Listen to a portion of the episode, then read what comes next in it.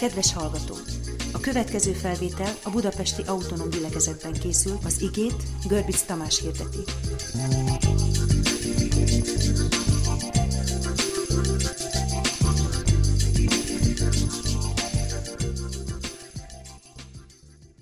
És ahhoz, hogy te meg tudjál állni, az a kősziklán erősen meg kell vetned a lábad, bele kell gyökerezzél az Isten igazságaiba, rá kell épülj Isten szeretetének az ismeretére, az ő jóságára, hatalmasan meg kell erősödj a belső emberben.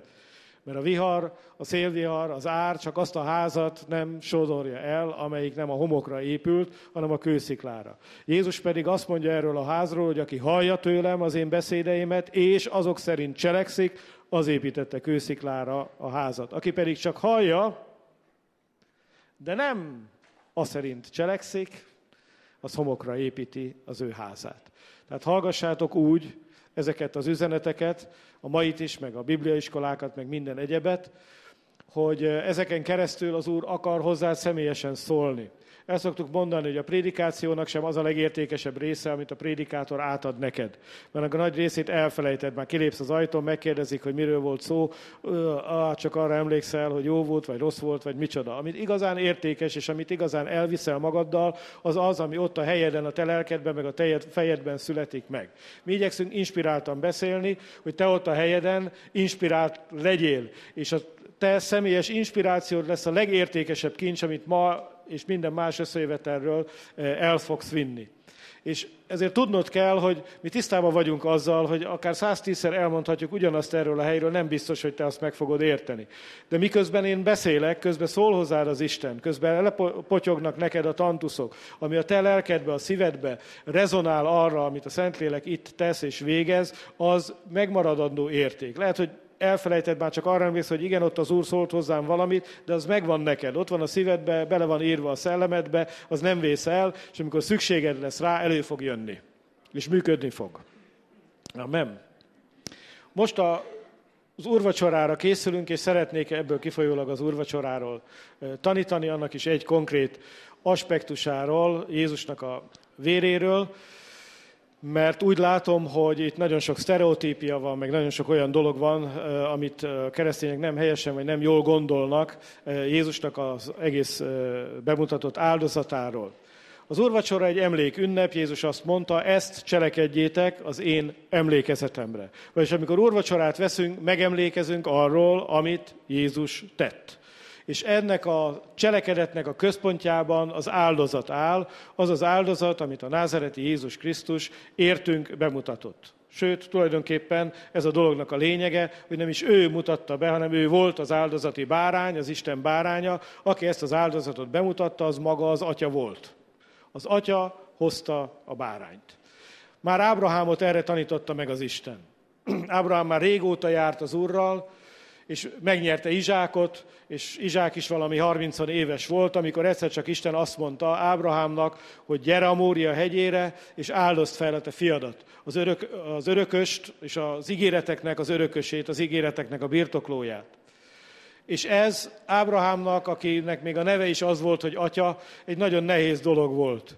Borzasztó nagy kihívást jelentett a számára. És Ábrahám gyötrődött, vívódott, de elment, megtette és megcsinálta. És ez nem csak Ábrahám kellett, hanem kellett Izsák is. Ugyanis a 130 éves Ábrahám nem lett volna képes ezt az Izsákot feltenni az oltárra, ha Izsák ellenáll neki. Izsák hitére is szükség volt. És Ábrahámnak el kellett mondania az egy ponton az Izsáknak, hogy miről van szó. És amikor Isák először rákérdezett, hogy honnan lesz áldozat, akkor Ábrahám profétált, és kimondott egy nagyon-nagyon fontos dolgot. Az Isten fog gondoskodni az áldozatról. És ezt nem azért mondta, mert tudta, hogy mi fog történni, hanem azért, mert teljes hittel, teljes meggyőződéssel az Isten színe elé készült, és ezeket a szavakat Isten szelleme adta a szájába profétált. És ez tulajdonképpen az egész Ószövetségnek a csúcspontja, a lényege, hogy egy ponton megjelenik Isten a bárányjal, bemutatja a tökéletes áldozatot, ami egyszer mindenkorra mindent megváltoztat. És ennek az áldozatnak az emlék ünnepe az úrvacsora. Az úrvacsorának három fontos kelléke van, ahogy látjátok is. Bor, kenyér és az asztal. Az asztal nem azért van, hogy rajta el tudjuk helyezni a bort meg a kenyeret, hanem az asztalnak is van szerepe, van üzenete. Én a vérrel szeretnék foglalkozni elsősorban, és ezért röviden szeretném a többieket letudni, hiszen beszéltünk már ezekről a dolgokról. Ugye az asztal maga az Úrnak az asztalát szimbolizálja. A Biblia azt mondja, hogy nem járulhatsz egyszerre az Úrnak az asztalához, és a démonoknak, a bálványoknak az asztalához. Választanod kell. De van, létezik egy asztal, amire Isten rápakol mindent, amire szükséged van. Istennek létezik egy meghívása az ő házába, és hozzáférhetsz az ő javaihoz. És ez az asztal, Isten asztalát eh, reprezentálja, nevezetesen azt, hogyha Isten a legdrágábbat, a tulajdonfiát odaadta, ami ott van, a kenyér és a bor képében az asztalon, mi módon ne adna minden mást is vele együtt neked. Ezért az úrvacsora nem csak egyszerűen egy emlékünnep, hanem hittel járulhatsz ez az asztalhoz, és az úrvacsorával együtt elvehetsz onnan mindent. Mindent, amire szükséged van. És ezért ez nem csak egy ceremónia, nem csak egy ö, ö, sakramentum, egy sakramentum, nem egy szentség, nem valami szimbolikus dolog, hanem egy nagyon valóságos dolog. A hited cselekedetével elveheted az úrvacsorában mindazt, amivel az Isten megáldott téged, mert mindent neked adott Jézus Krisztusban, amire csak szükséged van gyógyulást, szabadulást, hitet, reménységet, bármi, amire szükséged van, ott van, benne van az úrvacsorában, és ezen az asztalon rajta van az úrvacsorával együtt. A másik dolog, hogy az asztal emlékeztet bennünket arra, hogy Jézus tett egy fogadalmat, és azt mondta, nem iszik a szőlőtőkének ebből a terméséből többet, amíg újonnan nem issza velünk együtt az Isten országában. Vagyis van egy érvényes vacsora meghívásunk. A báránynak a mennyegzőire vagyunk hivatalosak. És ezt a mennyegzőt vele együtt fogjuk ülni. És az Úr Jézus Krisztus ezen a mennyegzőn az ígérete szerint bort fog inni. Antialkoholisták most a szívükhöz kaphatnak. De addig nem iszik bort, amíg velünk együtt nem issza azt. Akkor, amikor az úrvacsora beteljesedik. Ugyanis amikor ő visszatér, és ez a vacsora, erre a vacsorára sor kerül, soha többet nem lesz szükség már úrvacsorára. Ez nem egy örök dolog, hanem csak jelzi, hogy valami még előttünk áll, aminek be kell teljesednie. Ez tehát az asztal, a kenyér. A kenyér Jézus testének a szimbóluma, ami értünk töretett meg. Jézus teste egy nagyon fontos dolog. Ő emberi testet öltött magára, és ebben az emberi testben egy ember vére csordogált, folydogált, és nagyon fontos volt, hogy megtestesüljön az Istennek a fia, és emberi testet öltsön magára. Istennek ez nem egy rögtönzése volt. Nem azért történt, mert hú, az ember bűnbe esett, csináljunk valamit gyorsan, mert az Isten öröktől fogva tudja minden ő cselekedetét. Isten ezt eltervezte. Már az embert azért alkotta meg Isten, azt olvassuk a Róma 5-ben, hogy Ádám a ma eljövendőnek a kiábrázolása volt, ugye Róma 5 12, vagyis amikor Ádámot megalkotta az Isten, azért alkotta meg Ádámot, azért hozta létre az embert, mert ember képében akarta az örökösét, a fiát bemutatni az egész egész világ mindenségnek, az egész teremtett világnak. Ezért tehát, ami az Ádám megteremtése is már, megteremtése is már Krisztusra nézve, és Krisztus miatt történt meg. És aztán a fiú megtestesült, és az ő testének Isten egy nagyon fontos küldetés szánt. Az ő teste volt az áldozat, az engesztelő áldozat. Isten nem halhatott volna meg az emberért, mert Isten nem tud meghalni de az emberi test meg tud halni. És az emberi testnek a halála, Jézus kifolyt vére lesz majd ez az egyszeri és tökéletes áldozat. Jézus, amikor a kenyeret magunkhoz vesszük, ez két nagyon fontos dolgot jelent. Az egyik Jézus megtöretett teste ami értünk töretett meg. Ez azt jelenti, hogy Jézus testét egy egész napig, vagy 12 órára egész pontosan kiszolgáltatta Isten az ördögnek. És az ördög kedvére kínoszhatta és gyötörhette a názereti Jézus testét. És megkorbácsolták, és keresztre feszítették, és az ördög minden módot kieszelt, hogy gyötörje Jézust az ő testében is.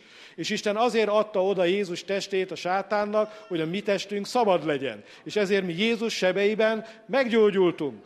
Azt mondhatjuk az ördögnek, hogy ide figyelj, ördög, nincs jogod az én testemhez, mert már megkaptad azt, ami neked járt. És szétgyalogolhattad, szétverhetted, szétgyötörhetted, halára sebesíthetted azt a testet, hogy az enyémmel lesz többet már ne tehesd meg. Amen. A másik fontos dolog, hogy ugyanakkor az egyház is egy test, Krisztusnak a teste. Mit jelent ez? Azt jelenti, hogy Krisztus az ő szellemét adja közénk és belénk, és mi cselekszünk az ő nevében, ő helyette. Ma, ha Jézus meg akar valakit gyógyítani, akkor nem száll alá a mennyből, hogy meggyógyítsa, hanem felindít téged, hogy te gyógyítsd meg. Ha Jézus valakit meg akar menteni, akkor nem száll alá a mennyből, hogy hirdesse neki a megmentő üzenetet, hanem téged felindít arra, hogy kinyisd a szád, és hirdesd az üzenetet te. Érted? Te vagy az, aki cselekszel. De nem egy ilyen kesztyűbáb vagy, amiben az Isten beledugja a kezét, és akkor te, mint egy médium, akaratlanul teszed ezt a dolgot, hanem munkatárs vagy. Munkatárs vagy. És ezért nem csak egyszerűen postása vagy a megmentő üzenetnek, nem olyan vagy, mint a Laci postás, aki jön és bekopog, és azt mondja, távirata érkezett, megyek is el, hanem követ vagy. Postás Pityú vagy mi a... Józsi? Sajnos itt ezekben a körökben nem vagyok ismer, ismerős. A lényeg az tehát, hogy követ vagy, és a követ élő szóba adja át az üzenetet, és maga személyében testesíti meg az üzenetet. Beléd van írva ez az üzenet a szívedben, és a szádban ott van az Istennek a beszéde, és te, mint követ kell ezt az üzenetet átad az embereknek. És akik hitre jutnak hozzád hasonlóan, azokat Isten egy testbe szervezi, és ezért az egyház egyetlen egy test. Sok tagja van, és sokfélék vagyunk, és a sokféle tagnak nem egyforma a munkája. Az egyik láb, hogy menjen, a másik kéz, hogy fogjon, a harmadik szem, hogy lásson, a negyedik fül, hogy halljon, az ötödik, és így tovább. És ez a icike-picike pedig mind megette. Olyan is van, akit etetni kell, gondozni kell, aki kiskorú. De egy test vagyunk. Ugyanannak a testnek vagyunk a részesei, és mindannyian ugyanabból a kenyérből részesedünk. És erről is szól a kenyérnek az üzenete. A harmadik dolog Jézus vére. Az Úr azt mondta az utolsó éjszakán, hogy ez az új szövetség az én vérem által. És ez egy nagyon-nagyon fontos dolog, hogy Jézus Krisztusban és Jézus Krisztussal hatályba lépett az új szövetség. De ha áttanulmányozod a Bibliádat, és ezt melegen ajánlom, és megnézed, hogy Jézus véréről mit tanít a Biblia, akkor három dolgot fogsz találni. Jézus vére megváltott bennünket, ez az első dolog. A második dolog, hogy Jézus vére által van a bűneink bocsánata. És a harmadik dolog, hogy Jézus vére szerzett engesztelést. Tehát megváltás, bűnbocsánat, engesztelés. Mindezt ugyanaz a vér végezte el. Most elmélkedjünk egy kicsit a dolgon. Mit jelent a megváltás? Péter levelében azt olvassuk, nem aranyon, nem ezüstön, hanem drága véren. A hibátlan, és szeplőtlen bárány vérén lettetek megváltva. Mit jelent ez? Miért hozza ide az aranyat, meg az ezüstöt? Mert ha valakit meg kellett váltani, akkor váltságdíjat kellett adni érte cserébe. A Biblia erről beszél, és ugye Attila is beszélt a múlt héten a Róma 6 kapcsán, ugye Róma 6-ról, és a Róma 6 úgy kezdődik, hogy felteszi Pál a kérdés, ha kegyelem alatt vagyunk, akkor védkezzünk. És ma is nagyon sokan megkérdezik tőlünk, hogy mi valami hiperkegyelmet hirdetünk-e, és arra bátorítjuk az embereket, hogy védkezzenek. Én nem tudom, mi az a hiperkegyelem, szerintem kegyelem csak egyféle van. Az Istennek a kegyelme, amiről meg van írva, hogy kegyelemből tartattunk meg hitáltal, és ez nem tőlünk van, hanem Isten ajándéka. Ez hiper is, meg szuper is.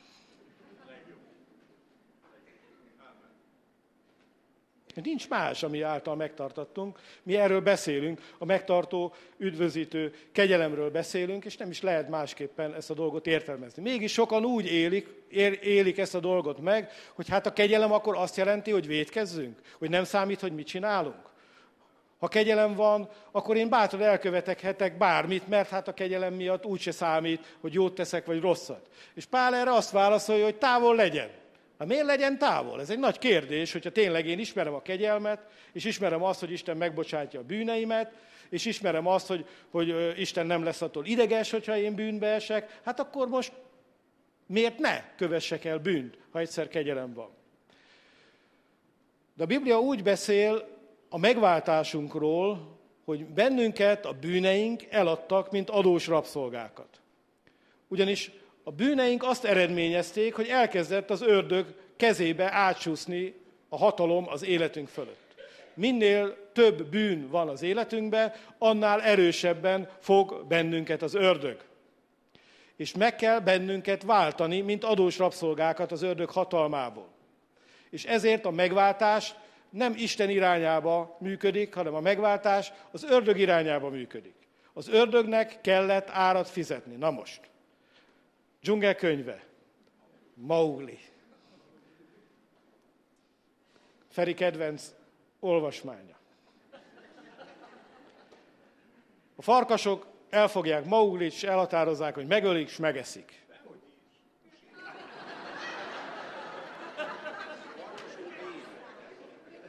Na, várjatok akkor autentikus. Hogy van? Gyere Feri, mondjad el, hogy van. Szóval hihetetlen egyébként, hogy bibliailag nagyon képzett, de a dzsungel könyvéből van. fogalma nincs. Tehát a helyzet az, hogy ez egy kisfiú, aki bemenekül a farkasoknak a barlangjába, és a farkasok elkezdik gondozni, és etetni, és minden. De ott a gonosz sírkán, az oroszlán, tigris, amelyik mindenáron meg akarja őt enni és a farkasok gyűlése összegyűlik, hogy most odaadják a sirkánnak, jogos az ő követelése, vagy sem. És akkor megjelenik Bagíra a fekete párduc, és egy ö, leütött ökörnek az árán megváltja a Maugli életét, és odaadja ezt az ökröt a sirkának, hogy azt tegye meg. És így a Maugli megmenekül, de a sirkán továbbra is utána is gyűlölés meg akar ölni, és ez egy nagyon gonosz, gonosz. Na, tehát mi a dolog lényege? Köszönjük szépen, igen. Azért örülök, hogy az oroszlán meg a tigrist összekevert egy, mert nem olyan cikk, nem ismerem a történetet. Na. Tehát, a hízott tulkon váltják meg Mauglit. Oké? Okay? Na most, ha felajánlottak volna neki egy nyula, nyulat mondjuk váltságdíjként, elfog... Nem. Hogy lehet kiszabadulni a fogvatartó fogságából, az adós rabszolgá fogságából? Csak úgy, hogyha valami nagyobbat adunk, valami olyat adunk oda cserébe, amiért azt mondja a fogvatartó, hogy elengedem. Hogy ez a csere érdekel. Igaz? Ha száz sékelt ér az a rabszolga, és azt mondod, adok érte száz sékelt, vagy odaadják, vagy nem. Azt mondod, adok érte kétszáz sékelt, már lehet nagyobb a kísértés.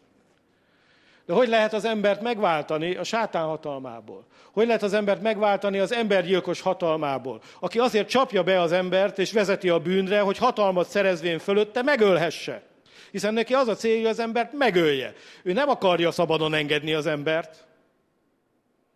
Azokat az embereket, akik kint járkálnak, mászkálnak, ővelük is az a célja, hogy minél inkább bevonja maga bűvkörébe, és annyira bűnössé tegye őket, hogy megölhesse őket. Mit lehet adni váltságdíjul? Egy óriási nagy harc folyik az emberért. Isten megalkotta az embert a saját képére és hasonlatosságára, és kihirdette, hogy örökösévé teszi az embert. Az Isten jobbján volt egy trón. És az a trón üres volt, és a nagy kérdés az volt, hogy ki fogja elfoglalni azt a helyet az Istennek a jobbján. Mert az Isten azt mondta, minden hatalmamat, minden dicsőségemet át akarom ruházni valakire. És ennek az az oka, hogy az Isten atya. És az atyaságnak ez a lényege, hogy mindenét, amilyen van, át akarja adni a fiára, gyermekére. Amit csak birtokol, amilyen csak van, továbbadja, adni, akarja adni az örökösének, a gyermekének. Ez a leg, ősi ösztön bennünk is, mert Isten képére lettünk megteremtve, és az atyaságnak ez a lényege. Azt mondja Pálapostól is, hogy nem az atyák tartoznak kincseket gyűjteni a fiaknak, hanem a fiak tartoznak kincseket gyűjteni az atyáknak, hanem fordítva. És ott van az atya kihirdeti, hogy ki volna méltó, hogy a jobbomra üljön, akire ráruházhatom minden hatalmamat. És az atya azt mondja, teremtsünk embert a saját képünkre és hasonlatosságunkra és meghasad ezen a menny. És az ördög, aki meg akarta magának ragadni ezt a helyet, és azt mondta, hogy oda ülök, oda teszem a trónomat, Istennel egyenlővé leszek. Ez az ördög berágott az emberre. Ember gyilkos volt kezdettől fogva. És kibontakozott egy nagy szellemi konfliktus Isten és az ember között, ami arról szól, hogy az ördög be akarja bizonyítani, hogy hiba volt, rossz dolog volt az embert megalkotni, mert ha teremt az Isten egy ilyen lényt, mint az ember, akkor az ember fel fogja borogatni az Isten teremtett világát. Lázadó lesz, gonosz lesz, szembeszegülő lesz, minden tönkre fog tenni. Az ördög hite, antihite az emberben, állt szembe az Isten hitével az emberben. Már a teremtés pillanatában is, és azóta is. És mikor Isten megalkotta az embert, az ördög azon működött, mesterkedett az édenkertől fogva mind a mai napig, hogy bebizonyítsa, hogy hiba volt, rossz volt az embert megalkotni, megteremteni. És majdnem sikerült is neki. Az özönvíz előtt azt olvassuk, hogy Isten ránézett az emberre, és azt mondta, kora, ifjúságától fogva, amit az ember a szívében csak tervez, mind gonosz. Micsoda bizonyítvány. Majdnem igaza lett mindig az ördögnek. És mindannyian adósak voltunk. És Isten engedte, hogy az emberiség eladósodjon. A pogányok eladósodtak azért, mert nem voltak képesek a lelkiismeret törvénye szerint járni. Ez is egy nagyon érdekes dolog. Zsidók eladósodtak azért, mert nem voltak a törvény követelése szerint képesek járni. Hiába kaptak egy törvényt, ami fel volt írva a kőtáblákra, ők sem voltak képesek az Istennel összhangba kerülni. És az embert ki kellett szabadítani az adós rabszolgaságból. És ez a megváltásnak a műve. Az utolsó, a nagy, a döntő ütközet ott folyt. A Gecsmáné kertől a kereszt halálig. Ugyanis Istennek a fia, a fő rivális, akiért minden volt, emberi testet öltött magára. És az ördög komolyan elhitte azt, hogy most meg tudja fogni Jézust. Mert Jézus maga is emberré lett. És ha őt sikerül elszakítani, ha őt sikerül elválasztani, bűnbe vinni, és elválasztani az atyától, akkor az emberiségnek nincs reménysége. És ezért iszonyatos küzdelem folyt. Mi fel sem tudjuk fogni, micsoda szellemi harc folyt a Gecsmánétól a keresztig. És érdekes, hogy úgy tűnik, hogy Jézus számára ennek a harcnak a legsúlyosabb és a legnehezebb része a Gecsmánéban volt. Azt olvassuk, hogy úgy izzadt, hogy mint vércseppek hullottak az izzadság a, a, kö, a kőre, körülötte levő sziklákra. Kérte a tanítványokat, hogy imádkozzanak vele. De a tanítványok fel se fogták, hogy miről van szó, és sokszor mi sem fogjuk fel. Nem aranyon, nem ezüstön, hanem a hibátlan bárány vére árán váltott meg bennünket az Isten. Ennek is van előképe az Ószövetségben, ami nyilván kapcsolódik az úrvacsorához, a páska, a húsvét, a tizedik csapás, amikor Isten azt mondta, hogy szerezzetek egy bárányt, ami tökéletes, lakjatok vele négy napig, aztán vágjátok le estennen, és kenjétek a vért az ajtófél fára, és megmenekültök. És ott is a bárány élete, a bárány vére és a hitben való engedelmesség eredményezte azt, hogy Izrael fiai megmenekültek. És ez annyira fontos dolog volt, hogy ez volt a leges-legelső ünnep. A legfontosabb ünnep. És így nevezték Izrael istenét nagyon sokáig, bár ígéret van rá, hogy örökké nem így lesz, de még most is, hogy az Úr, aki kihozta Izraelt Egyiptomból. Ez egy nagyon-nagyon fontos dolog volt. A megváltás kifizette értünk az árat. Amikor Jézus azt mondta a kereszten, hogy elvégeztetett, ugyanez a görög szó azt jelenti, hogy ki van fizetve. Találtak agyaktáblákat a régészek Egyiptomba, ami ilyen adó jóváírás Ott voltak a nevek, ki mekkora adóval tartozik, és ugyanez a szó volt mellé írva, ha kifizette az adót, mint amit Jézus a kereszten mondott. Elvégeztetett. Ki van fizetve? Jézus megfizette és kifizette az árat azért, hogy mi szabadok legyünk. Az adós rabszolgákat kiszabadította, kivásárolta. Nem vagyunk többé adósai a testnek. Nem vagyunk többé adósai az ördögnek. Nem tartozunk neki semmivel. Kiszabadultunk abból a hatalmas adósságból, amit a bűneinkkel halmoztunk fel. Annyira el voltunk adósodva, olyan valutában, ami még a svájci franknál is erősebb, hogy a saját erőnkből lehetetlen lett volna, hogy kiszabaduljunk, hogy megszabaduljunk. Isten ezért a tulajdon fiát adta oda helyettünk. A halálra, a büntetésre, és ezért szeretném, ha megértenéd, hogy Jézus szenvedéseit a váltság okozta, és az árat az ördög szabta, ő kapta meg Jézust erre a 12 órára, és lett az Úr kiszolgáltatva, így olvassuk, hogy azon az éjszakán, amelyen az Úr ki lett szolgáltatva, alapította az Úr vacsorát, ki lett szolgáltatva az ördögnek, hogy kényére, kedvére kínozza, gyötörje, bántsa. Testileg, lelkileg és szellemileg. És mindent megpróbált az ördög, mert olyan ördögi hite volt az ember gonoszságában, hogy azt gondolta, hogy csapdába esett az Istennek a fia azért, mert magára vette az emberi testet, és az árulások, a kínzások, a fájdalmak meg fogják őt törni. Ha gonosz emberek meg akarnak téged törni, mit csinálnak? Éjeztetnek, kínoznak, vernek, fájdalmat okoznak, nem hagynak aludni, mindenféle olyan dolgot mondanak, dumálnak folyamatosan, amitől rád félelem, a rettegés jön, azért, hogy add fel a tartásodat, a méltóságodat, és törj össze. És az örök pontosan ugyanezt tette a názereti Jézussal. És a názereti Jézusnak pedig volt egy hite abban, hogy az ember megmenthető, hogy megváltható. Két hit csapott össze azon a pénteki napon, azon a nagy pénteken. Az ördög hite az ember gonoszságában, és Istennek a hite az ember jóságában. Óriási harc és küzdelem volt ez. Mert az ördög ráadásul úgy intézte, hogy a názereti Jézust azok kínozzák és gyötörjék, akiket megváltani jött. Azok ordítozták az arcába, hogy feszítsék meg, akiket megváltani jött. Azok gúnyolták, szidalmazták, nevettek rajta, azok árulták el, akiket megváltani jött.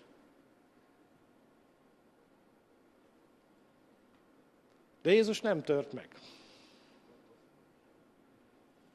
A fájdalmak ellenére sem tört meg, az árulások, a hazugságok, a csalások, a szidalmazások ellenére sem tört meg, hanem végigcsinálta.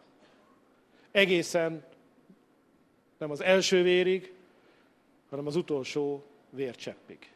És ezért az ő halála megváltást szerzett a számunkra az ördög hatalmából. De van még egy kérdés a Róma 6-ban.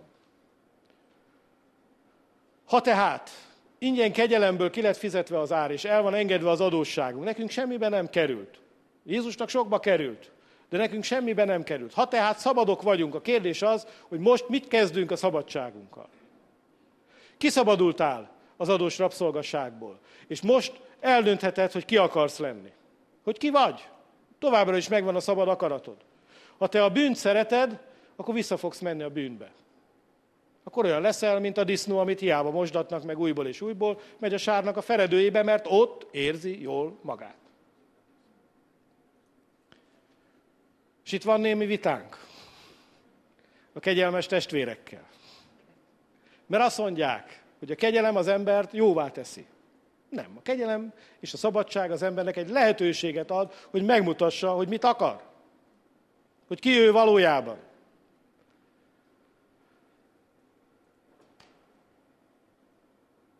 És amikor kijössz a szabadságra, kijössz a kegyelemre, és elfogadod a megváltás vérét, akkor derül ki, hogy te mit szeretsz valójában. Ha azért jöttél ki az adós rabszolgaságból és az embergyilkos hatalma alól, mert neked az rossz volt, mert te azt nem szeretted, mert te vágyakoztál szabad lenni, mert te nem itt ebben a világban vagy honos, hanem vágysz Isten után, vágysz az igazi igazságra, a szeretetre, az igazi szentségre, és szenvedtél ebben a rabszolgaságban, akkor te, nem fogsz visszamenni oda, ahonnan kiszabadultál, mert örülsz, hogy kiszabadultál onnan.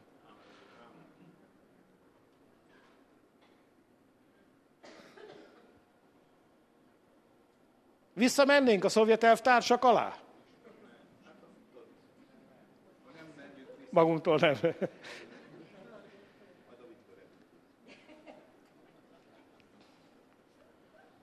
Nem, aki tudja, hogy az mi volt, meg milyen volt, az nem vágyik oda-vissza.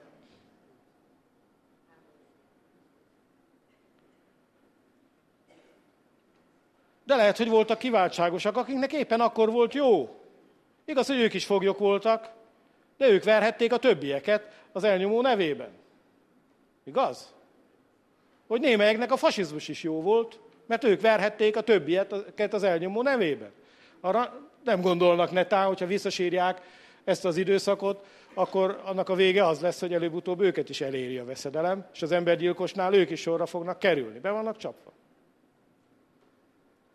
De itt is ez a kérdés. Megszabadultál, mit kezdesz vele? Ahogy Izrael fia is átkeltek a Vörös-tengeren, látták, hogy vége az egyiptomi hadseregnek, és a kérdés az volt, hogy na jó, és akkor most mi lesz? Most mit csinálunk? És visszaötlött a fejükben, hogy megforduljanak és visszamenjenek Egyiptomba? Felötlött bennük, nem is egyszer. Sőt, mondhatni, minden nehézség kapcsán úgy voltak vele, hogy jobb volt Egyiptomban. Bármilyen nyomorúság tört rájuk, hirtelen az első gondolatuk az volt, jobb volt Egyiptomban. És mindig volt, találtak maguknak szószólót, aki ezt ki is fejezte el is mondta.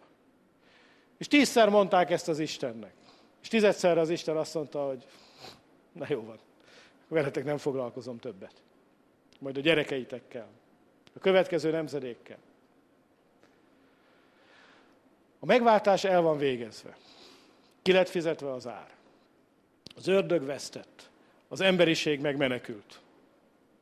A kérdés már csak az, hogy te megmenekülsz-e.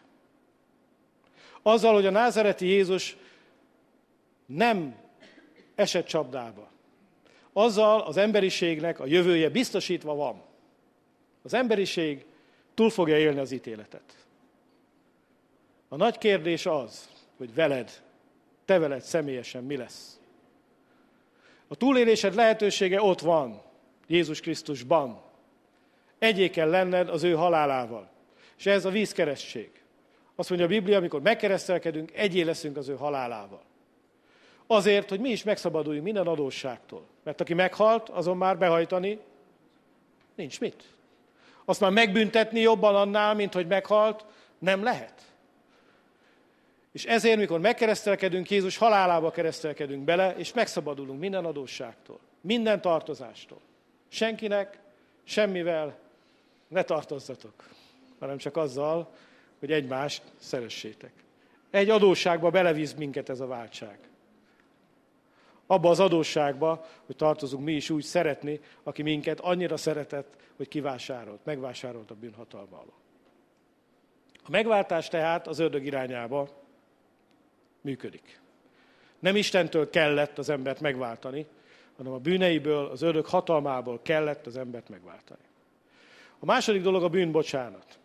A bűnbocsánatot, ez megint egy érdekes dolog, mert az emberek úgy gondolják, hogy a bűnbocsánat, ja igen, olvassuk el inkább, zsidókhoz írt levél 8. rész, jó?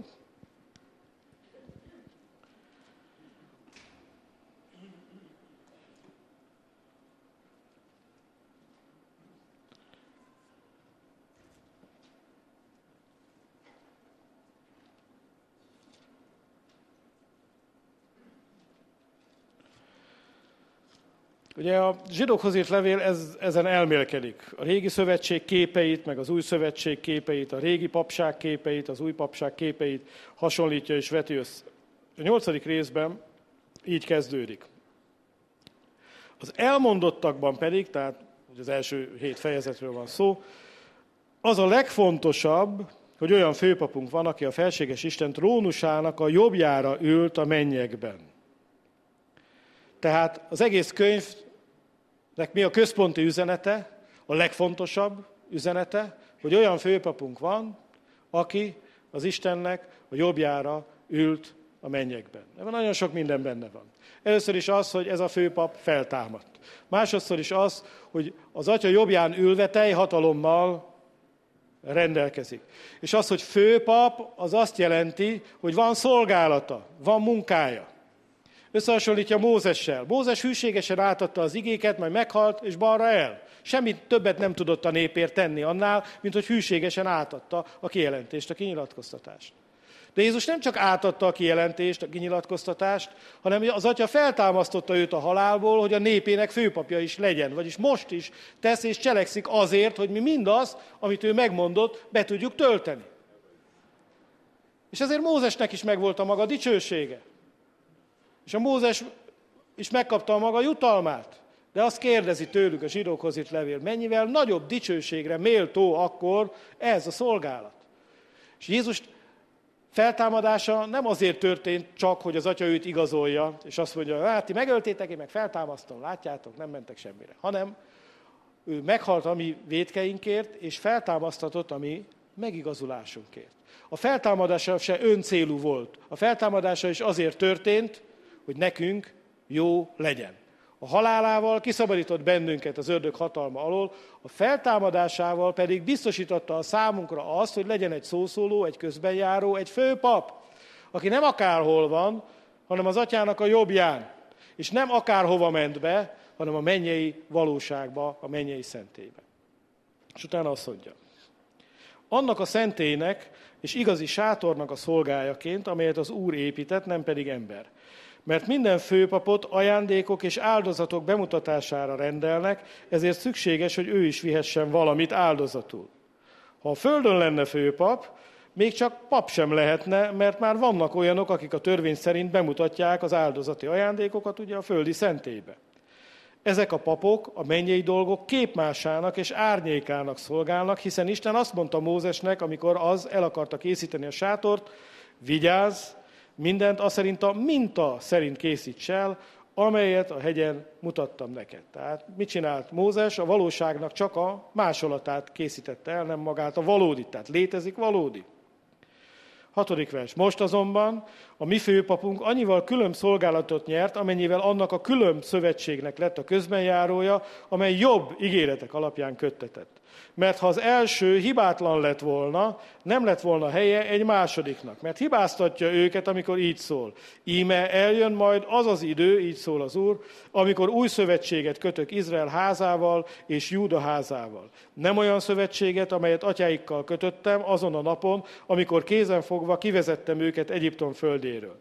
Mivel azonban ők nem maradtak meg az én szövetségemben, én sem törődtem velük, így szól az Úr. De ez lesz az a szövetség, amelyet Izrael házával a napok múltán kötök. Így szól az Úr. Törvényeimet elméjükbe adom, és szívükbe írom azokat. Istenük leszek, ők pedig az én népemmé lesznek. Akkor senki sem tanítja többé így a társát és testvérét, ismerd meg az Urat, mivel mindenki ismerni fog engem, kicsinyek és nagyok egyaránt. Mert irgalmas leszek gonoszságaikkal szemben, és bűneikről nem emlékezem meg többé. Tehát, új pap van, mert új szövetség van.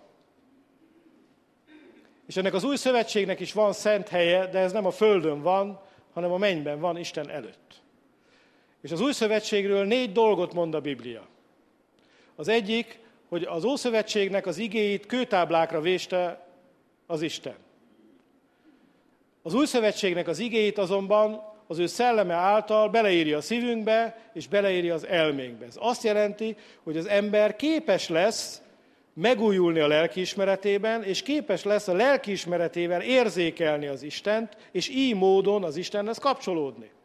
Nem idegenként, nem jövevényként, nem valami idegen kultúrának a tagjaként Tiblából az Isten országába, hanem mint olyan, aki maga is az Isten országából való, és képes abba beilleszkedni. Most ugye nagy téma az integrálódás. Lehet-e integrálni egészen más kultúrájú, gondolkodásmódú, vallású embereket?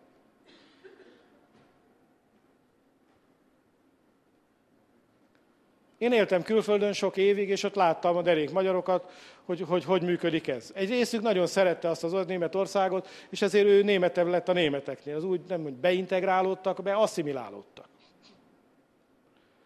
Voltak, akik jól el voltak, boldogultak. És voltak olyan zárványfélék, akik annyira magyarok voltak, hogy nem is tudtak mit kezdeni, még a nyelvet sem nagyon tanulták meg, mindig egymással lógtak, és olyan kis zárványt képeztek az egész történetben. És volt még egy, egy rész, amelyik aztán végképp nem tudott beilleszkedni, olyan honvágya volt, hogy nem találta se kezét, se lábát, és az utóbb meg is pattan. Azok, akik asszimilálódtak, azokat hat lóval se lehetett volna hazavontatni, ők jól voltak. Ott. Az integrálódókkal az lett, hogy most, ha kimegyek hozzájuk és meglátogatom őket, akkor azt mondják, hogy tudod, mi még magyarok vagyunk Németországban, de a gyerekeink már németek. Akkor is, ha magyarul beszélnek. És ha hazajönnénk és hazahoznánk őket, akkor ők magyarul beszélő németek lennének Magyarországon. Meg angolok, meg amerikaiak, meg a többi. Ha valaki vágyik az Istennel való közösségre, akkor idegen test volt mindaddig az Isten országába, míg a lelkiismerete, a szelleme nem tudott az Istenhez kapcsolódni. És ha ez meg tud történni, akkor nem vagy többé idegen, és nem vagy többé jövevény az Isten országába, hanem polgár vagy, állampolgár. A másik dolog, amit mond, ugye ez az első, hogy szívükbe és elméjükbe, nem kőtáblákra, beléjük, bennük lesz az én törvényem. A második, amit ugye itt az írás mond, amire ez a dolog ráépül, az az, hogy azt mondja, hogy Istenük leszek, ők pedig az ő népemmé lesznek. Ez egy nagyon fontos dolog, mert ha elolvasod a tíz parancsolatot, ott pont fordítva volt. Azt mondta, adom nektek a parancsolatot, és ti az én népem lesztek, és akkor majd én a ti istenetek leszek. Ha megtartjátok a parancsolatokat, a parancsolatok felépítenek benneteket, néppé formálnak benneteket, és amikor már az én népemhez méltó módon éltek, akkor én a ti istenetek leszek. Vagyis először legyetek jók, ha tudtok, és ha már elég jók lesztek, akkor lehet szó arról, hogy közösködjünk. Itt fordítva van. A Biblia azt mondja, Istened leszek. És azt tesz téged az én népemmé, hogy én vagyok a te Istened. És ezért hajtogatjuk mi azt, akár hiperkegyelem, akár szuperkegyelem, hogy az új szövetségnek a lényege soha nem az, amit te cselekszel, mindig az, amit az Isten cselekszik. És ezt az azért teszi az Isten, hogy mindenfajta dicsekedést kizárjon. Hogy senki se dicsekedhessen. Élek többé nem én, hanem él bennem a Krisztus. Pál is azt mondta, hogy mindenki másnál több dolgot vittem véghez, minden apostolnál hatékonyabb voltam, de nem én, hanem az Istennek bennem működő kegyelme. Megtérni sem azért tértél meg, mert te olyan okos vagy, olyan szép vagy, és mindenki másnál alázatosabb, meg bölcsebb vagy, hanem az Isten munkájának az eredménye, hogy te megtértél. Persze, te is kell lesz hozzá. Neked is azt kell mondanod, hogy akarom. Mint a házasságban is, hogy nem elég, hogy a vőlegény mindent odaad, a mennyasszonynak is azt kell mondani, hogy akarom. És ez tulajdonképpen valójában a hitünknek a küzdelme, a harc, hogy elbírjuk-e hinni, hogy a királyfi a fehér lovon már mindent elvégzett, és nekünk csak azt kell mondani, hogy akarom. Hogy nem kell megküzdeni se a házért, se a kertért, se az egzisztenciáért, se az úszómerencéért, se a toronyért, a lánccal, semmiért.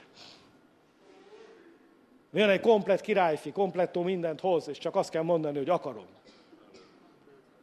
Tudunk-e az ő szeretetével re, azzal a szeretettel reagálni, amivel ő hozza. Ezért harcolunk, akármilyen hülyén hangzik. De a hitünknek a harca erre vonatkozik, hogy képesek legyünk elhinni mindazt, amit az Isten nekünk adott és nekünk ajándékozott. A harmadik dolog, amit mond az új szövetségről, az pedig az, hogy megismernek engem kicsintől fogva a nagyik. Tehát nem kell kurzusokat tartani ilyen szempontból, mert az Isten ismeretben folyamatosan növekszünk, de van benned egy belső megismerés találkozol, te személyesen ismered meg az Istent. És nem valami ismeret átadás történik, hanem te személyesen kerülsz bele az Istenbe, és neked személyesen van egy belső bizonyosságod arról, hogy te az Istené vagy. És ez nagyon fontos dolog, mert ez a belső bizonyosságon alapul az üdv bizonyosságod is. Akik az Isten fiai, azoknak bizonyságtételük van önmagukban, a bensejükben. És ez a bizonyságtétel a Szentlélek által van benned. A Szent Lelket tölti ki újra, és újra, és újra, és újra az Atya. És lehet, hogy eljössz ide úgy, hogy hideg vagy, mint a vas, a szibériai éjszakában, de a Szentlélek kitölti a szeretetét, az Isten szeretetét a szívedbe, és felmelegszel, és átéled újra, hogy az Isten jó hozzád, az Isten közelségét újra át tudod élni, és újból hitre tudsz jutni abban, hogy te az Úré vagy, Istené vagy. És a negyedik dolog, amiről itt beszél az ige, hogy bűneiket megbocsájtom védkeikről többé, meg nem emlékezem. Nincs ha, és nincs de. Ez egy feltétel nélküli szövetség. Nem azt mondja, hogy ha szorgalmasan hallgatod, és hallgass szorgalmasan, nincs azzal se semmi baj, de a szövetség nem erről szól. Ha ezt teszed, ha azt teszed, ha így, ha úgy, ha em hanem Isten elvégezte, megtette, elvégeztetett. A bűneid bocsánatába helyez téged az Isten, és nem a bűneiddel foglalkozik. És ez egy státusz, ez egy állapot. A harmadik dolog, amiről szó van, az pedig Jézus vérével kapcsolatban, az pedig az engesztelés. És ez, e körül van a legtöbb félreértés, az engesztelés körül. Mégpedig azért, mert a mi felfogásunkban az engesztelés az valami olyasmit jelent, hogy haragszik, és akkor csinálni kell valamit, hogy ne haragudjon. De az engesztelés a Bibliában a legkevésbé ezt jelenti. Van ilyen árnyalata is, de a legkevésbé ezt jelenti. Az engesztelés valami egészen más történetről szól valójában. Amikor Izrael fiai megkapták a kijelentést, akkor a törvény mellé Isten oda helyezte a szent sátrat, és elrendelte a papságot és a különböző áldozatokat. 70 féle áldozat van az Ószövetségben. És azért tette ezt, mert Isten tudta, hogy a törvényt nem fogják tudni megtartani Izrael fiai, és ezért a lelkiismeretük sérül. Nem tudják, hányadan állnak Istennel. És ezért, akinek, aki helyre akarja a kapcsolatát állítani Istennel, annak fognia kellett az áldozatot, el kellett vinni a sátorba, oda kellett adni a papoknak, és a papok közvetítettek Isten és az ember között. És ezért a sátornak és az ószövetségi szertartásoknak nagyon fontos szerepe volt. És mondom még egyszer, az áldozatokra nem az Istennek volt szüksége, ő megmondta, a gyerekek, hát én nem eszem a bakok húsát, meg nem iszom a bakok vérét. Hát ha hozzátok a bakot, vagy nem hozzátok a bakot, én attól nem leszek se több, se kevesebb. Az áldozatra azoknak volt szükségük, akik Istent keresték. Őnekük volt szükségük arra, hogy a hitüket kifejezzék, az Isten keresésüket kifejezzék, és köztünk legyen szólva, Isten másképp nem is fogadta el az áldozatot. Hiszen ő maga mondja, hogy mit tapossátok a pitvaraimat. Ki kívánta tőletek, hogy ide gyertek áldozatot bemutatni, miközben a bűnt szeretitek, miközben a kezetek vérrel van mocskolva. Ha szeretitek a bűnt, szeressétek a bűnt. Ne hozzatok nekem áldozatot. És valahányszor az emberek az áldozat megtartására tették a hangsúlyt, mindig odaálltak a proféták, és azt mondták, hogy Saul is ezzel védekezett, hogy hát azért hagytuk meg a nyáj javát, hogy áldozatként mutassuk be. Mit kérdezett tőle a próféta? Vajon mi kedvesebb Isten előtt? Az áldozat, vagy a szava iránti engedelmesség? De én minek örül jobban az örökké való? És magáról Jézusról is ugye ezt olvassuk a következő fejezetben, hogy ugye Zsoltárból idéz, hogy véres áldozatot és égő áldozatot nem akartál, de testet alkottál nekem. Szó szerint azt mondja Héber, fület vájtál nekem. Mert itt értjük, itt megy be, hogy mi az Isten akarata. És azt mondja, az egyiket nem akarta, a másikat meg akarta. Az egyik akarat eltöröltetik, a másik akarat viszont üdvösséget szerez a számunkra. És mi volt ez az akarat? Az, hogy a názareti Jézus Krisztus mutassa, legyen értünk az engesztelő áldozat. Na most, a dolognak az a lényege tehát, hogy már az Ószövetség sem működhetett volna a sátor, a papság és az áldozatok nélkül. Be kellett ezeket mutatni. De hol mutassák ezt be? Az egész Ószövetségnek a kulcs kifejezése az áldozati rendszerben a korbán. És ez a szó azt jelenti, hogy közeledés. Meg volt szigorúan szabva, hogy ki meddig közeledhet az élő Istenhez. Az egész törvényadás úgy kezdődött, hogy Isten szigorúan megparancsolta, hogy idáig jöhet, húzzatok egy gyepűt, egy határvonalat, és senki sem jöhet közelebb. És mikor Mózes felment a hegyre, akkor Isten még külön visszaküldte, hogy mondd meg mindenkinek, hogy nem jöhetnek. És ez egy szimbolikus dolog, egy szimbolikus tett volt az Isten részéről, mert azt akarta ezzel bemutatni, hogy nem lehet csak úgy. A Szent Istennek a jelenlétébe bele csörtetnie, törtetnie az embereknek. Sőt, ha elolvassátok a 2 Mózes 19 végén van egy sor, ami azt mondja, még a papoknak se. Pedig papok se voltak még. De öröktől fogva tudja, mit akar cselekedni. Bár, ugye, Áron két fia meghallotta volna ezt az egy mondatot. Még ma is élnének. Kis túlzással. Tehát Isten elrendelt, hogy ki meddig közeledhet. És a, a sátor nyílásáig közeledhettek az emberek, akik Istent keresték. És be már csak azok mehettek, akik férfiak voltak, körülmetéltek voltak, rituálisan tiszták voltak, és áldozatot hoztak.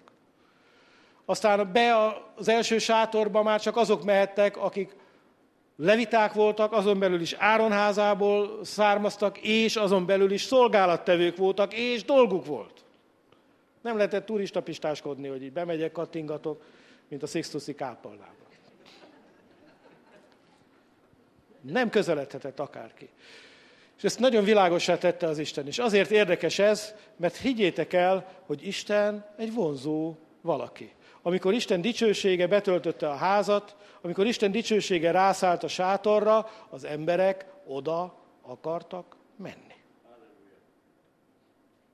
El tudjátok ezt hinni? Amikor leszállt az Isten dicsősége, az emberek oda akartak menni. Isten nem azért mondta, hogy nem jöhetnek ide, hogy húzzál falat, meg izét, meg mindent, mert nem akartak oda menni, és nem is azt mondta az Isten, hogy mindenkit vegyetek körül nagy hadsereggel, és toljátok ide, mert nem akarnak jönni, hanem mert oda akartak menni. És ezért mondja a zsidó levél, hogy a, az áldozatok éppen, hogy a bűnre emlékeztettek. Mert hogyha valaki nek a szívébe ott volt, ismerte az Urat, és azt mondta, felmegyek Jeruzsálembe, és megállok az Úr előtt, és ez egy csodálatos jó dolog lesz. Akkor, amikor megérkezett Jeruzsálembe, akkor figyelmeztették, hogy hol először bemész a izébe, megfürdesz, stb. Utána hozod a váltságpénzt, utána megveszed az áldozati állatot, utána elmész, bemutatják érted a izét, meghintenek a verestején hamvával, és így tovább, és így tovább. És amikor már ezeken a ritusokon mind átestél, akkor megengedjük neked, hogy megállj a szentély előtt, és megnézd, hogy a papok hogy mutatják be a te áldozatodat. Nem lehetett csak úgy az Isten jelenlétében menni és közeledni. És mégis ezt a helyet az Isten felszentelte, és az engesztelés ezt jelenti tulajdonképpen az engesztelésnek ez a, az alapjelentése, hogy felszentelni, alkalmassá tenni a helyet. Mert amikor ö, felszentelték a sátrat, akkor sem lehetett csak úgy elkezdeni ott az áldozatok bemutatását le kellett vágni azt, amit az Isten elrendelt, bikákat vágtak, azoknak a vérével megtisztították a sátrat, megtisztították a papokat, kétszer is leírja a Biblia ez az egész történetet, olyan ala, nagyon alaposan, akkurátusan, hogy hogy kellett, mind kellett, visszavízbe megmosták, meglóbálták, felöltöztették, megkenték jobb hüveik, és így tovább, és így tovább. Az egész ceremónia, szertartás le van írva. Nem lehetett csak úgy, hogy hát itt húzunk egy kört, azt itt jó lesz. Összerakunk pár követ, azt itt jó lesz. Nagyon szigorúan elő volt írva, hogy hogyan. És amikor rászállt a dicsőség felhője a sátor, ez azt jelentette, hogy Isten elfogadta. Érvényesnek tekinti. Mostantól fogva a sátor működik, és az áldozatok működnek. És ezt a sátrat, és később a szentét is egy évben egyszer újból fel kellett szentelni. És ez volt az engesztelő nap. Az újra szentelésnek a napja. És az engesztelő nap arról szólt, hogy ezen az egy napon mehet be a főpap a szentek szentjébe. Semmi máskor. És az érdekessége az volt ennek a napnak, már részleteiben nem merülnék el, olvassátok el a Bibliában, hogy egyrészt ezen a napon minden szolgálatot magának a főpapnak kellett ellátni. Senki nem lehetett vele. A második dolog pedig az, hogy amikor újra szentelték az oltárt, meg az első sátrat, és az első sátor minden berendezési tárgyát, akkor először a pap levágott egy bikát a saját bűneiért, annak a vérével újra szentelt mindent, aztán levágott egy bikát a bikaborjut a nép bűneiért, és annak a vérével újra szentelt mindent, megkente az oltárok szarvát, és újból felszentelte, újból működésbe helyezte ezt az egész történetet. De a szentek szentjében nem ezekkel a vérrel, vérrel ment be, hanem külön kellett a népnek hoznia két kecske bakot. Ugye a kecske bak mindig a bűn áldozatnak a, a képe, bűnért csak kecskebakot lehetett áldozni.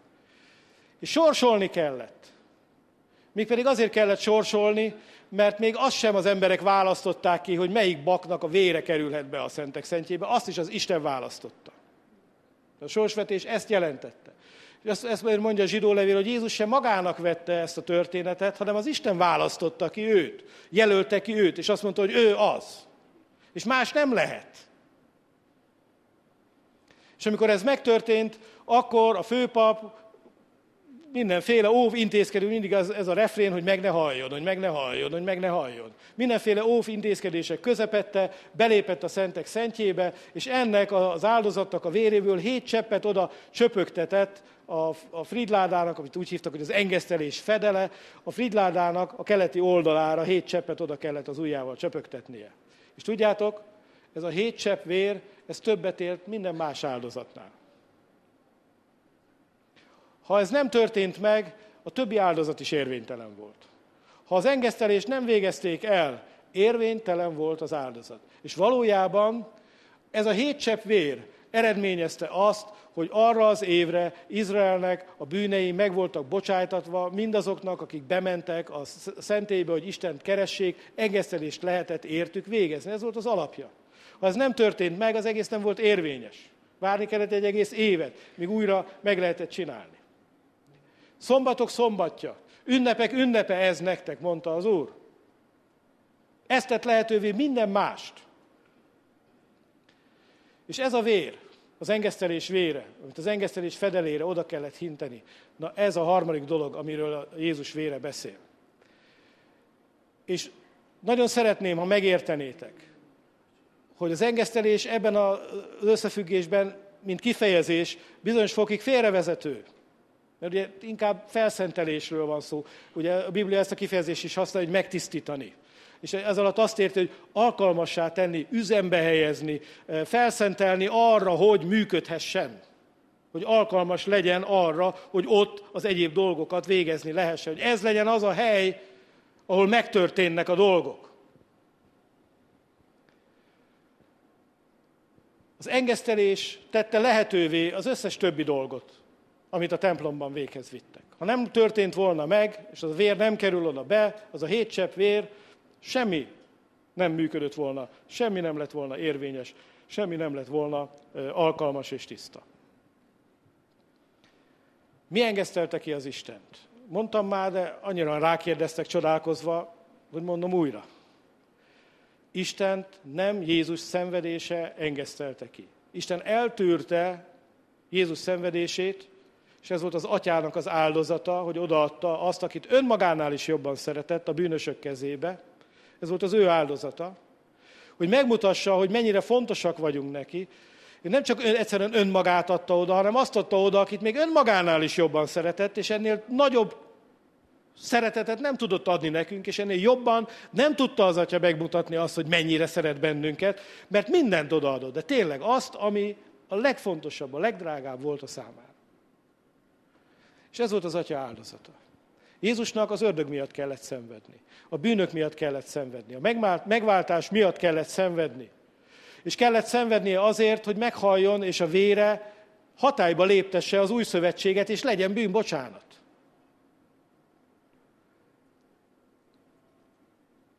És a harmadik dolog az engesztelés, viszont amiről a vér beszél, az jobb, amiről az Ábel vére beszél. És mit beszél ez a vér? Azt beszéli el, hogy az ember igenis képes fantasztikus hitre.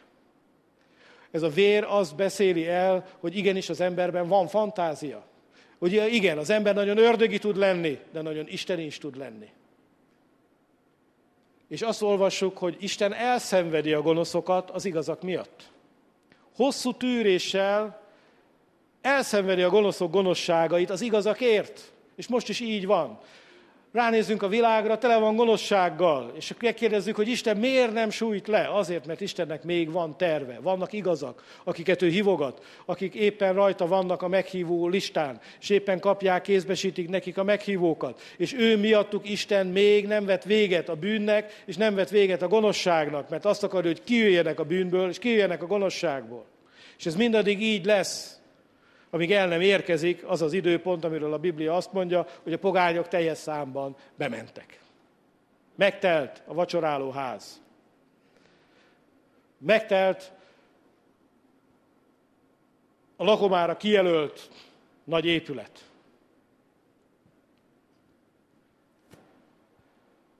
Fő dolog, mondja a zsidó levél, azokra nézve, amiket mi mondunk, hogy Jézus Krisztus nem egy földi szent helyet avatott fel, nem egy másolatba, makedbe ment be, hanem az igazit, helyezte üzembe. Azzal, hogy Jézus az engesztelést bemutatta, és az ő vére megnyitotta az utat a szentek szentjébe, ezzel lehetővé tette a számunkra minden mást. Mi azért dicsérhetjük az Urat, azért adakozhatunk, azért imádkozhatunk egymásért, azért tehetjük a kezünket egymásra, és imádkozhatunk a betegekért, és így tovább. Mindezeket a dolgokat azért tehetjük meg, mert ez megtörtént. Hogy a pogányok áldozata Jézus Krisztus által megszentelt legyen. Ha ez nem történt volna meg, lehetetlen volna, hogy mi így összegyülekezzünk. És szellemben és igazságban imádjuk az Istent. Ez nem történhetne meg. De Jézus útnyitóul bement a mennybe. És innentől fogva egy olyan lehetőség nyílt meg az ember számára, ami korábban nem volt ismert. Még a legszentebb ószövetségi szentek is mind a föld gyomrába mentek, a Seolba mentek, mert nem volt még az út megnyitva. Amikor Jézus bement útnyitóul, onnantól fogva viszont azok, akik hisznek az ő nevében, már nem lefelé mennek, hanem Isten jelenlétébe az Úrhoz magához tartanak. A halálod után, ha hiszel a názereti Jézusba, nem a Seolban lesz lakozásod, hanem Krisztus kebelén, fönt a mennyben. Pálapostól azt mondta, hogy az úr, meghalni és az Úrral lenni sokkal inkább jobb. Az Ószövetségi Szentek viszont mit mondtak? Uram, hadd maradjak még egy kicsit, adj 15 évet, mert a Seolban nincs róla emlékezet, nincs dicséret, nincs hálaadás. Dicsérik a te nevedet a holtak között. Mondta Ezékiás király, és kapott még 15 évet. Még a testben is jobb volt lenni az embernek az Ószövetség ideje alatt, az Istent ismerő embernek is, mint a Seolban. Az új szövetségben még testen kívül is jobb lenni. Sőt, azt mondja az apostol, hogy ez még jobb, hogy ez így van. És Jézus nem csak úgy nyitóul ment be, hanem az atyának a jobbjára ült, ami azt jelenti, hogy minden hatalmat megörökölt. Így mondta a tanítványoknak, enyém minden hatalom a menjen és a földön. És ez azt jelenti, hogy egy olyan főpapunk van, aki mindenre képes. Uraknak ura és királyok királya. Ha ő azt mondja, hogy legyen, az lesz. Nincs sem akadály, sem gát, semmi az életünkben. És meg kell értenünk ezt a fontos dolgot, hogy ez a tökéletes áldozat két okból adatott. Az egyik, azért hozta Isten maga a bárányt, mert az áldozatnál nem az áldozó állapota volt az igazán fontos, hanem az, hogy a szertartást pontosan elvégezzék, és ezért voltak a papok elkülönítve, és külön tanították őket erre, és maga az áldozati állat, hogy az tökéletes legyen. Maga a bárány, annak kellett tökéletesnek lennie. És Isten maga hozta a bárányt, és Isten maga mutatta be az áldozatot. Miért? Azért, hogy ez az áldozat tökéletes legyen. Kétség ne férhessen az áldozatnak a tökéletességéhez. Senki kétségbe ne vonhassa. Se ember, se ördög, senki. És a másik fontos dolog, amiért Isten maga hozta ezt az áldozatot, ez az, hogy ez egy nagyon nagy áldozat volt. Ez nem egy kicsi áldozat volt, egy nagy áldozat volt. Ha valakinek van gyereke, akkor tudja, hogy mekkora áldozat volt.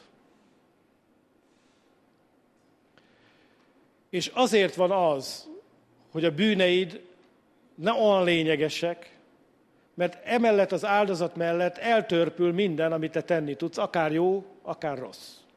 Ahhoz az áldozathoz képest, amit az Isten mutatott be, ahhoz képest, amit az Isten véghez vitt, mi olyanok vagyunk, mint a viccbe a hangya meg az elefánt. Hogy azt hisszük, hogy együtt dübörgünk ennyire. És nem arról van szó, hogy a bűneid nem számítanak, vagy a jó cselekedeteid nem számítanak. Mert Istennek továbbra is ugyanaz a követelménye, hogy a cselekedeteid legyenek igazak. És megmondta, hogy számon fogja kérni a cselekedeteket. Valahányszor olvasol az ítéletről, az ítélet mindig a cselekedetekről szól. Isten akarja, hogy a te cselekedeteid összhangban legyenek vele. A kérdés nem ez, a kérdés az az, hogy hogyan lehet ezt véghez vinni, megtenni. Véghez tudod-e vinni úgy, hogy megtanítatnak téged a jóra, de a tagjaidban egy másik törvény uralkodik, a bűn és a halál törvénye.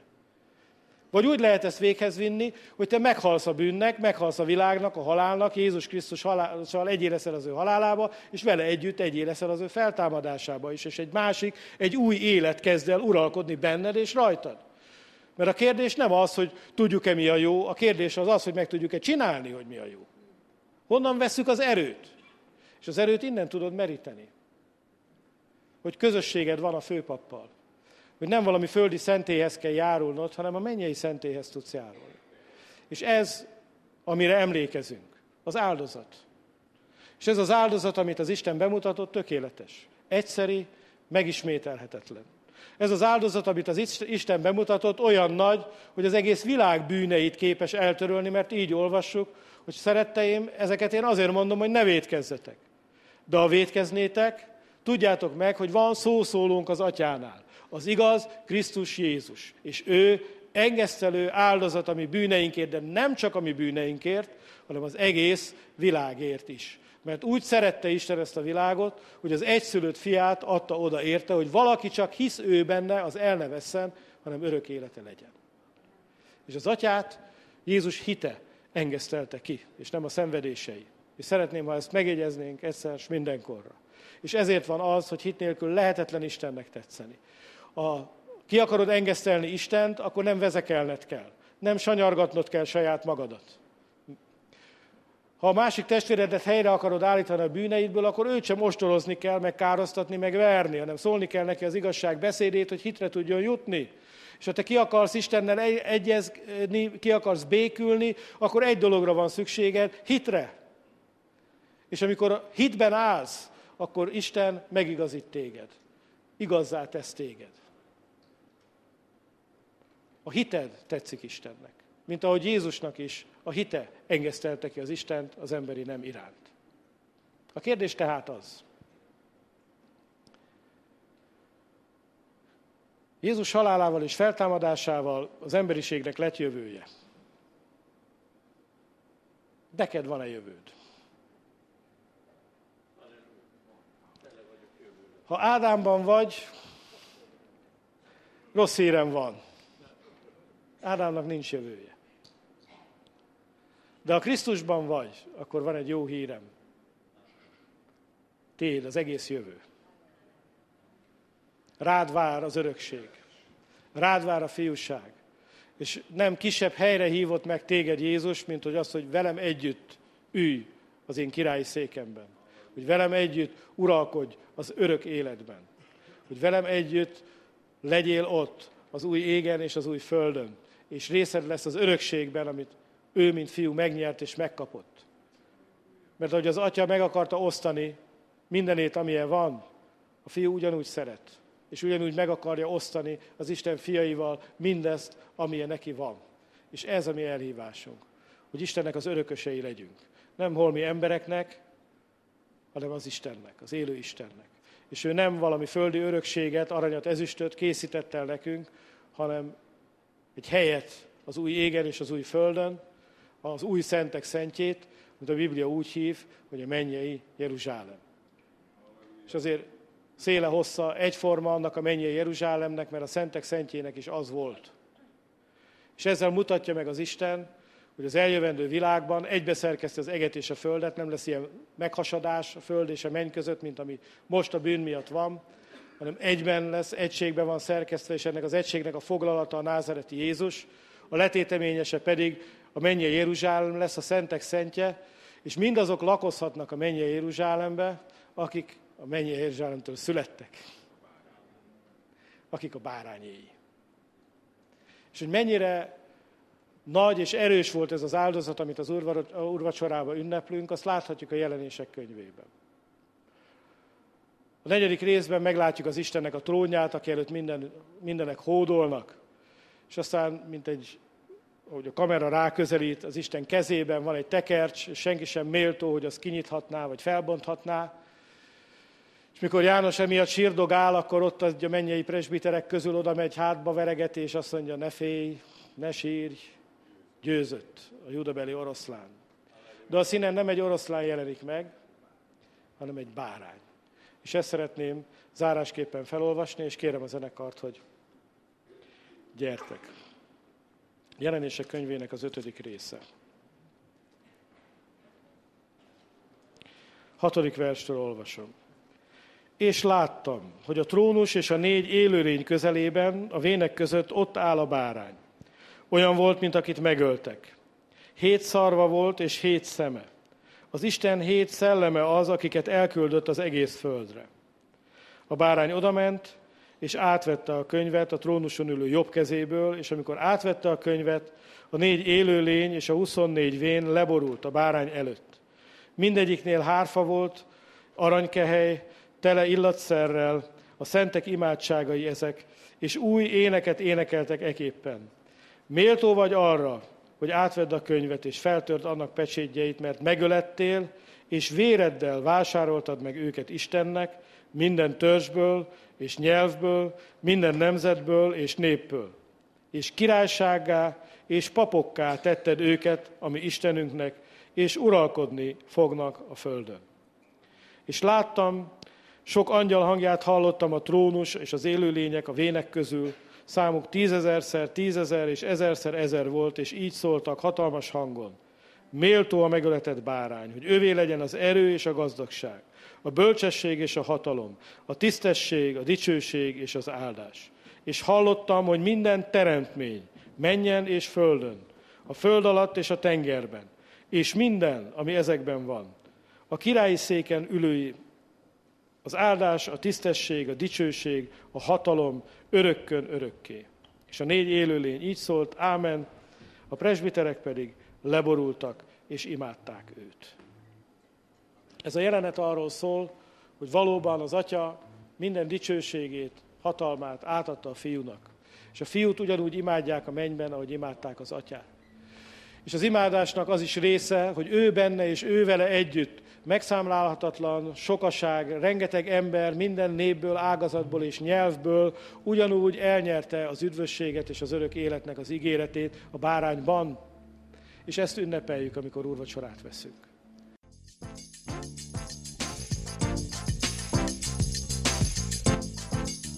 Kedves hallgató!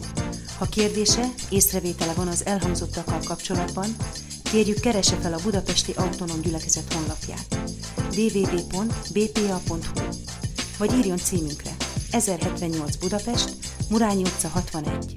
Köszönjük figyelmét!